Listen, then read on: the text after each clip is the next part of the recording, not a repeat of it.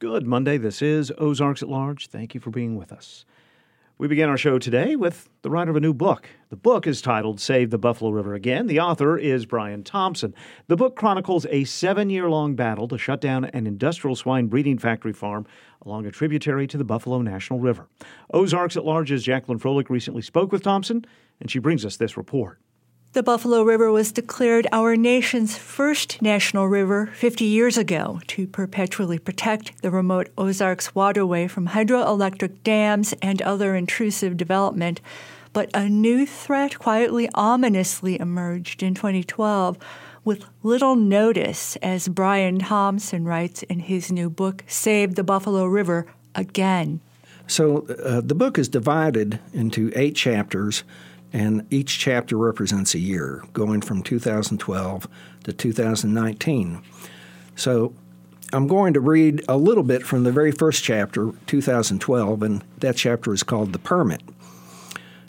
So here we go. Jason Henson grew up in rural Mount Judea, pronounced Mount Judy, a remote unincorporated community 14 miles east of Jasper. Henson is tall, round faced, with hair combed forward, giving him a slightly boyish appearance. He worked for a while in the city, but he'd always hoped to find a way back, a way to earn his living back home in the hills along Big Creek. He spent some time helping out his cousins, Richard and Philip Campbell, with their small hog operation. It is thought that sometime in 2011 or 2012, Cargill, the corporate integrator for the Campbells, presented them with an opportunity to do something more ambitious. Possibly their small farm was to be phased out. The proposal was for something that would be considerably larger, industrial in its scale, a farrowing operation accommodating 2,500 sows and 4,000 piglets, a major step up.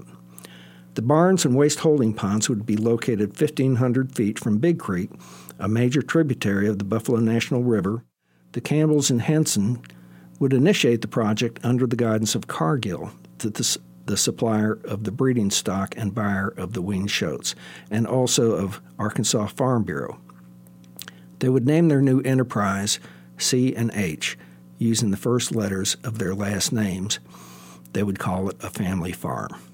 Newton County pig farmer Jason Henson in the fall of 2012 had secured a permit to build the confined animal feeding operation, an industrial CAFO, from the Arkansas Department of Environmental Quality based on an environmental assessment drafted by the U.S. Farm Service Agency to secure a federal loan guarantee without no public hearing and scant public notice, the Farm Service ruled the factory farm would have no significant environmental impact.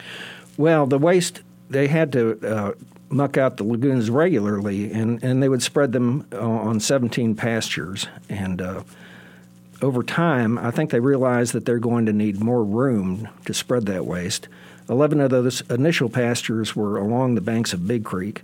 And so the, the big concern uh, with that is runoff when there's big storm events. Soon after the permit was approved, then Buffalo National River Park Superintendent Kevin Cheri discovered that the Park Service had been inexplicably and falsely listed on the environmental assessment as a cooperating agency along with U.S. Fish and Wildlife Service. In December 2012, Cheri sent out an official letter of complaint to the Arkansas Department of Environmental Quality.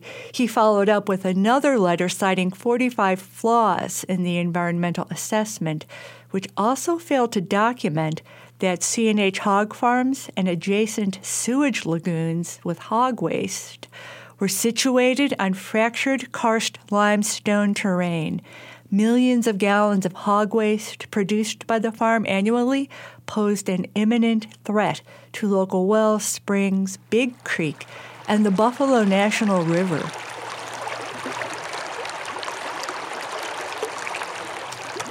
In early 2013, the nonprofit Buffalo River Watershed Alliance was founded by Newton County farmer Gordon Watkins. He serves as Alliance president to this day working with a coalition of conservationists, biologists, wildlife experts, and recreationalists, they set to work to shutter the factory farm. The state of Arkansas, now under growing public scrutiny, funded Andrew Sharpley, a soil and water quality scientist in the Division of Agriculture at the University of Arkansas Fayetteville, to form the Big Creek Research Team, drilling monitoring wells on the farm and testing Big Creek. Basically, he, he called his uh, team uh, the Big Creek Research and Extension Team. They had the Extension Service working with them whose job is to help farmers. They took measurements and they did monitor Big Creek. And a lot of the data we felt was, was showing that Big Creek was showing nutrient buildup.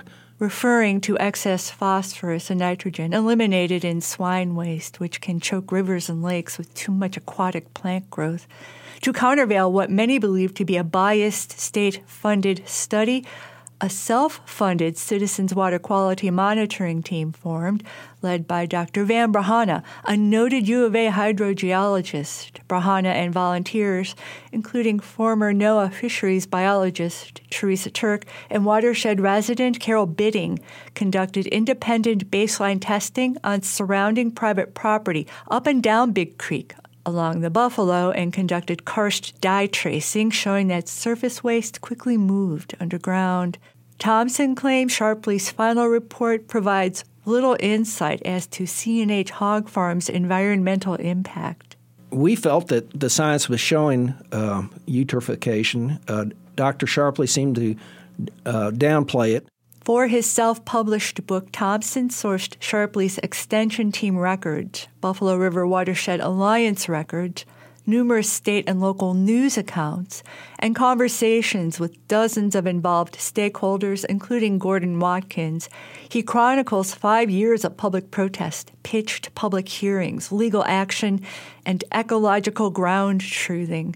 But in the late summer of 2018, it was the Buffalo River itself, below the confluence of Big Creek and downstream, that seemingly offered closing testimony. It was the worst outbreak of algae that anybody had ever seen on the Buffalo. Uh, there were tons of pictures taken. It alarmed the public. The Arkansas Department of Health issued a warning that summer to Buffalo River watershed residents and visitors to not swim in the river or swallow the water. C&H hog farmers blamed wild animals and tourists for polluting the river. That summer, Henson and the Campbells, now under contract with global pork producer JBS, which bought out Cargill's pork division, were planning to expand swine breeding operations into Franklin County. But by then, the Buffalo River had been named one of America's most endangered by the national organization American Rivers. On June 12, 2019, the Buffalo River Watershed Alliance and Arkansas Canoe Club were poised to file suit in U.S. District Court against C&H Hog Farms when Governor Asa Hutchinson announced it would cease operations.